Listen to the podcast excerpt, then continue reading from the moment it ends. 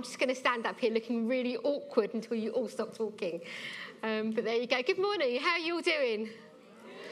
Cool. It's nice to see everybody. I've been away for a couple of weeks, not on holiday, but I've just not been around, and it's kind of like feel like I've not seen you all for a while. It's nice. Um, and for those of you that are new or um, not been around for a while, I'm the jazz that you need to see if you'd like to get baptized on Easter Sunday or if you'd like to come to the Alpha Holy Spirit Day Away, which is just a beautiful time of encountering the Holy Spirit together. So if you have, you know, if you want to know more about the Holy Spirit, what He does, uh, how He shows up in your life, do join us on that day. We'd love to have you with us.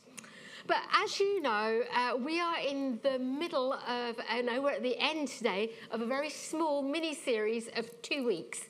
Uh, Barney kicked it off last week, and it's a series of uh, pursuing God, and I get the, the, the joy of sharing more this week on that whole, whole area. Pursuing God. We at Ashford, we as part of Gateway, want to pursue God in all that He is and all that He's got in store for us as the people of God.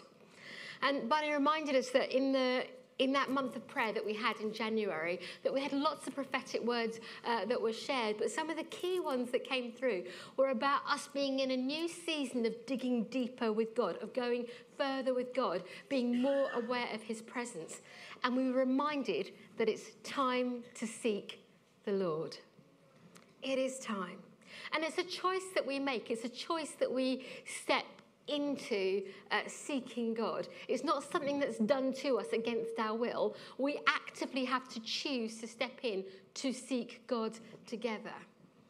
And uh, as we do, God is faithful. He shows up, He reveals more. And as we have more revelation of who He is, our desire to love and to, to serve Jesus more also grows. It's kind of like self, you know, self, um, what's the word I'm looking for? It just kind of feeds each feeds itself we don't get to a certain level of knowing God and then it kind of stops. There is always more. Even this morning, right now, uh, on this particular Sunday, there is more.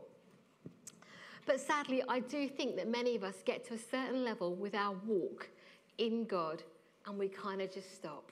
We kind of stagnate. Life creeps in and stuff begins to happen. And I get that. And ultimately, we have just enough of God but anything more might impact us too much. And to be honest, I want to be impacted too much by God. I really do. And I loved a phrase that it was a, a throwaway phrase that Barney used last week, and it was something like, um, "We want to get in the way of God." You know, I want to be in God's way. I want to receive more of what He's got for us. As Christians, we have an extraordinary call upon our lives. I say it all of the time. As the people of God, we are made in the image of God and we are called to image God to the world. Our lives reflect something of the nature of God to absolutely everybody around us. When we understand who we are and lay a hold of it, we begin to break past of any limitations that we've kind of set upon ourselves and also any limitations that people have set over us. When we pursue God and walk in our identity, we are actually more free.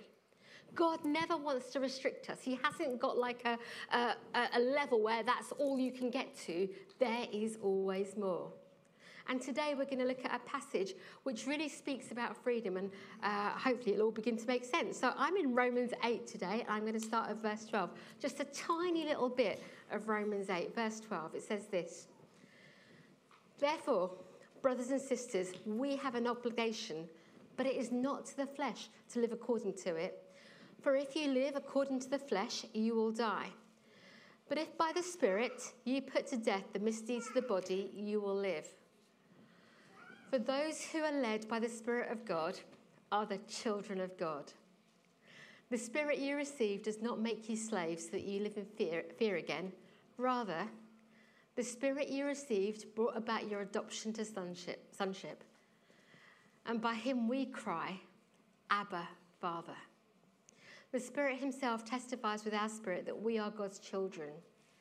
Now, if we are children, then we are heirs, heirs of God and co heirs with Christ, if indeed we share in His sufferings, in order that we may also share in His glory. In this passage, we are being reminded of who we are, our identity as children of God. It's a passage about freedom, as I've said, no longer being bound by, uh, by chains or fears, chains being limits, no longer slaves, but free, free children of God. Children with an inheritance act more freely. And this one little phrase in that whole passage that I just read to you that I'm going to focus on. One little, one little bit. Three words adoption to sonship. First of all, I'm going to look at adoption. Many of you know here, you all know that um, Tim and I adopted two boys just over 17 years ago now. Uh, and when Noah and JJ arrived into our family, everything changed for us. Um, suddenly we were parents, but actually the change for the boys was much bigger.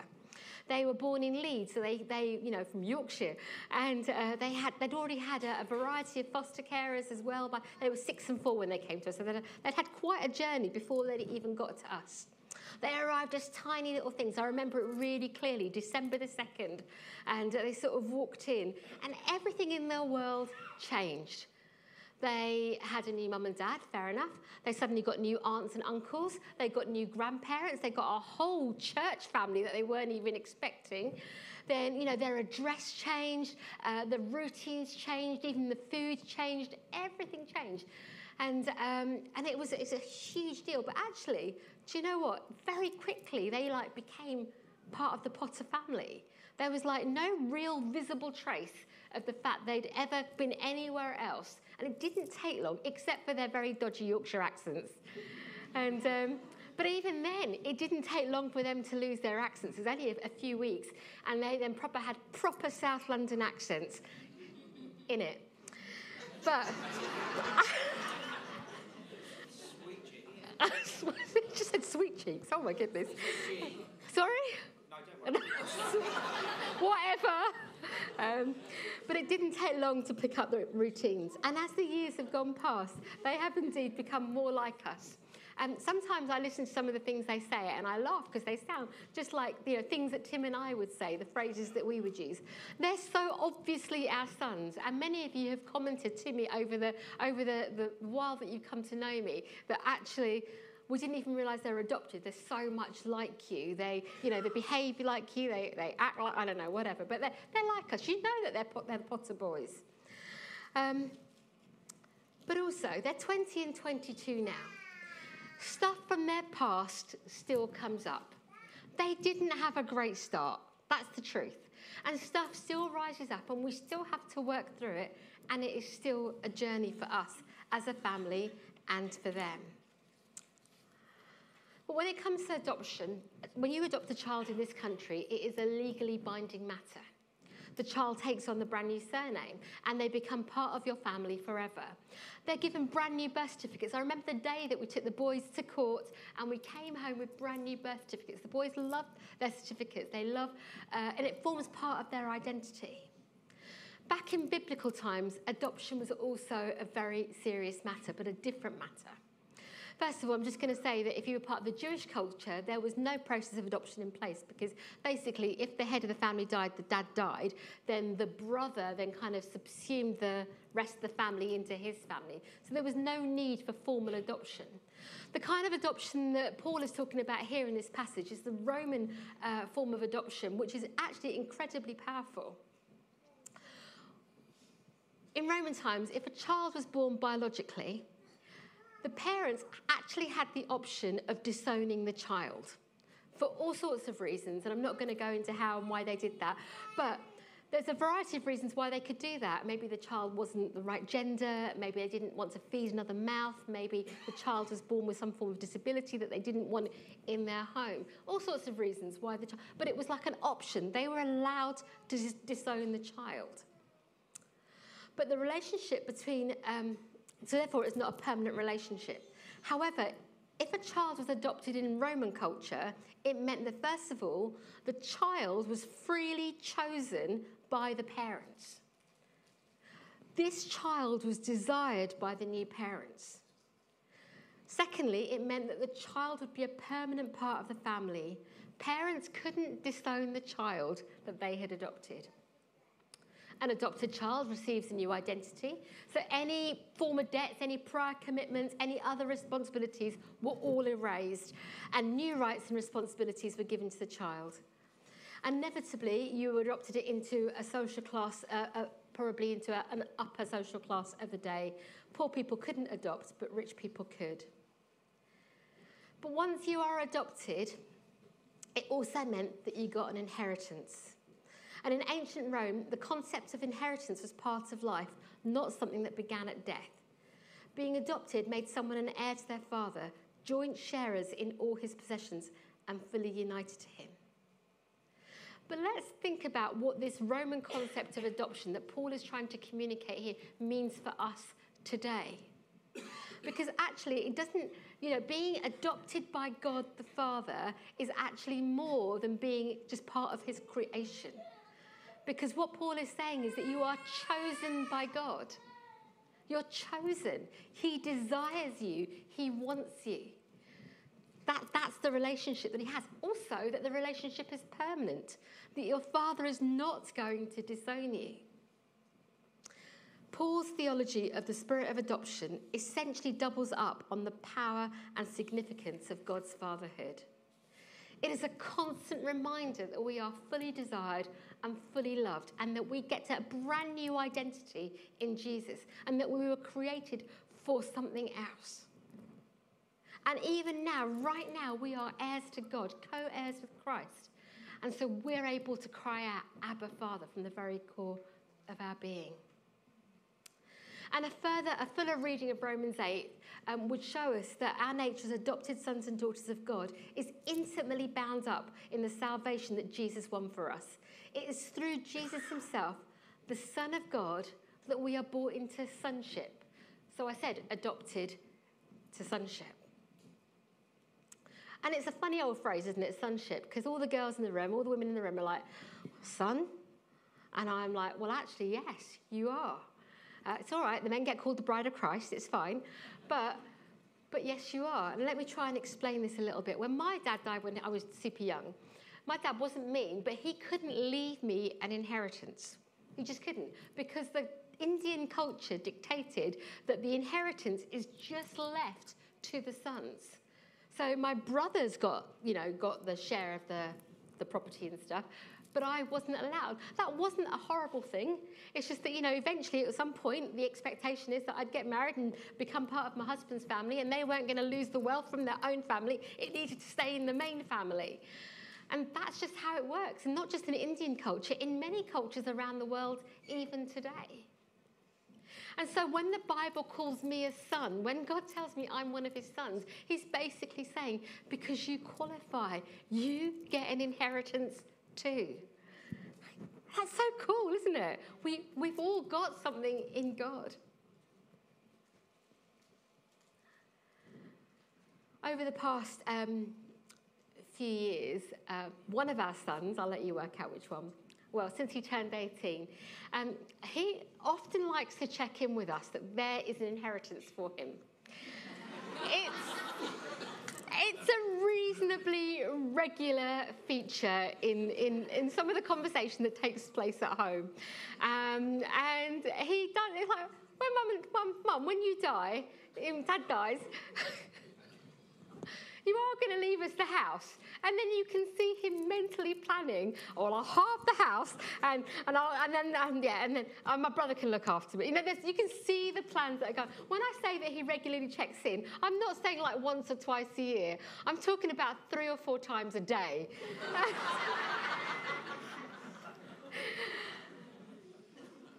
And we often just look at him and just go, no, we are going to leave it to the cat's home. And, um, and that's it. But he knows. He knows that we're going to leave it. Uh, I'm not planning on dying anytime soon, just to be clear.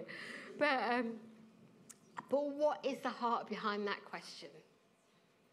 He knows that as an adult now, that actually he's 18, we actually, as parents, don't have a legal obligation to him. You know, he's vulnerable because he kind of came into our family.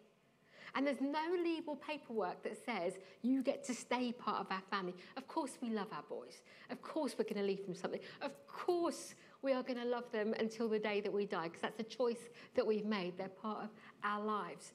But actually, there's a little bit of vulnerability there, a little bit of insecurity there that he's got to work through.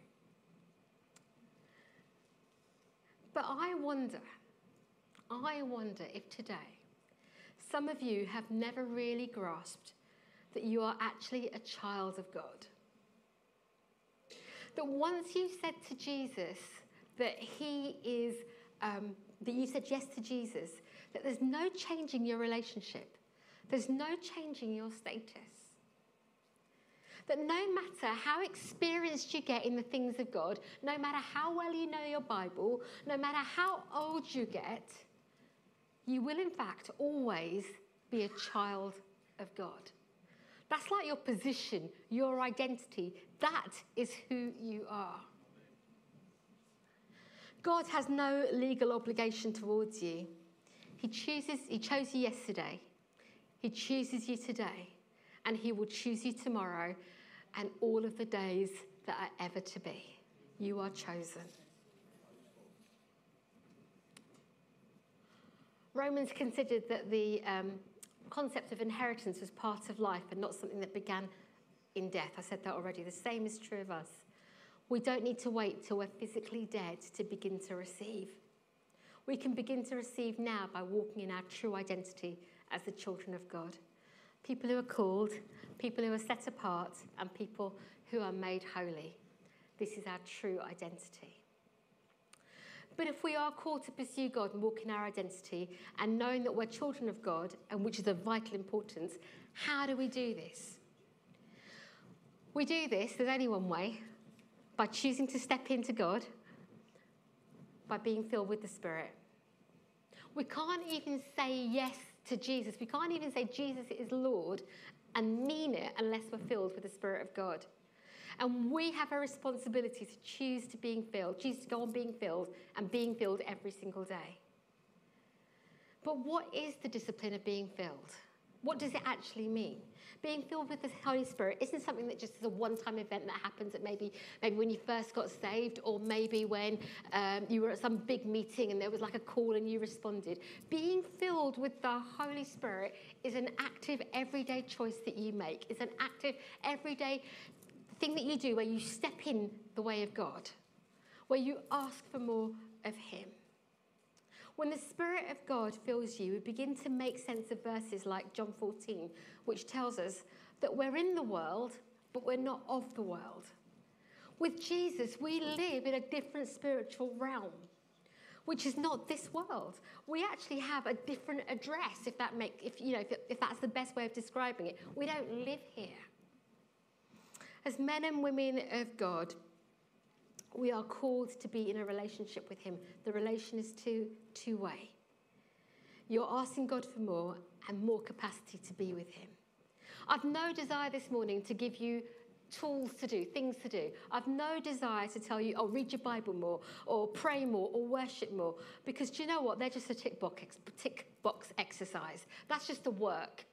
You know, I can give you all of those things to do, and they're useful disciplines, and I would hope that you are doing them, and I'd hope that your desire is growing in doing them. But actually, our first and foremost desire is to love God, to worship Him, and to be with Him. And out of that, we do all of the other stuff where we grow even more. I read a brilliant quote a couple of weeks ago, and I've been using it just about everywhere I've been over the last couple of weeks. It absolutely has made sense for me occasionally you get a, a quote that just kind of nails it. Um, this is from Bernard of Clairvaux, a 12th century French abbot. Um, and this is what it says The one who is wise, therefore, will see his life as more like a reservoir than a canal. The canal simultaneously pours out what it receives. The reservoir retains the water till it is filled, then discharges the overflow without loss to itself. Today, there are many in the church who act like canals. The reservoirs are far too rare. You too must learn to await this fullness before pouring out your gifts. Do not try to be more generous than God. There is so much in that quote, and really, it's got way more, uh, way more in it than I've got time to unpack it. But essentially, we aren't called to live with having just enough. just enough for the next thing. That's not living in freedom. That's living in, uh, in that's striving. That's work. That's hard work. That is stressful. We're called to live in the overflow. And that the spending the time with God, actually receiving from Him, filling up your reservoir, is actually real self care. You could pick up any self book, self help book, every, whatever you like on, and watch anything you like on YouTube to work out how to do X, Y, or Z. But actually, real self care, the real looking after who you are, is actually concerning your heart and your relationship with God and spending time with Him. We need to be so filled with the Holy Spirit that actually it's out of the overflow that we do the stuff. It's out of the overflow that we parent. It's out of the overflow that we serve on a Sunday morning. It's out of the overflow that we go to work and we are great employees. It's out of the overflow that we are good friends and that we are good neighbours. It's out of the overflow that we begin to serve a community and see a community transformed for Jesus, not out of the, I've just got enough and I'm just going to give you a little bit and then I've got to go back again. We want to be generous people who give out of the overflow. Therefore, we have a responsibility to spend time with Jesus. That's not hard. He loves you and He meets you exactly where you're at. The creator of the universe, who holds all things which is outside of the physical, outside of time, and outside of space, knows you intimately and has equipped you with every spiritual blessing to see His kingdom come here on earth. We have a call We've been given a mandate, and it's way more than we realize. So today, be so filled. Now, in a moment, we're going to worship again and we're going to enjoy the presence of God. Just open yourself up, be willing to receive from Him, get in His way, and uh, enjoy Him. Enjoy the freedom that Jesus has won for you. Enjoy the fact that you are known. Enjoy the fact that when you were brushing your hair this morning, some of you, brushing your hair this morning, that He knew how many hairs fell out because he, he knows the number of hairs on your head. And that's the detail, the level that, that He knows you at. When you walk out of here, I'd want people to look at you and wonder where you have been because your faces reflect the glory of God. So I'm going to ask the band to come back up now. Sorry. I'm just going to pray for us as we begin to worship, we begin to encounter Jesus. Yeah. Father, we are just so delighted to be your children. We're so delighted that we, oh, our identity is in you. That no matter how old we get, no matter how much head knowledge we know, we never stop being your child. And as we come now to worship you again, we, wanna, we want to encounter you more than anything else in this world. We want our lives to be transformed by you, by your presence. So, Holy Spirit, now come. Give us capacity to worship you. Let songs rise from within us. Let worship come from deep within as we encounter you now. Amen.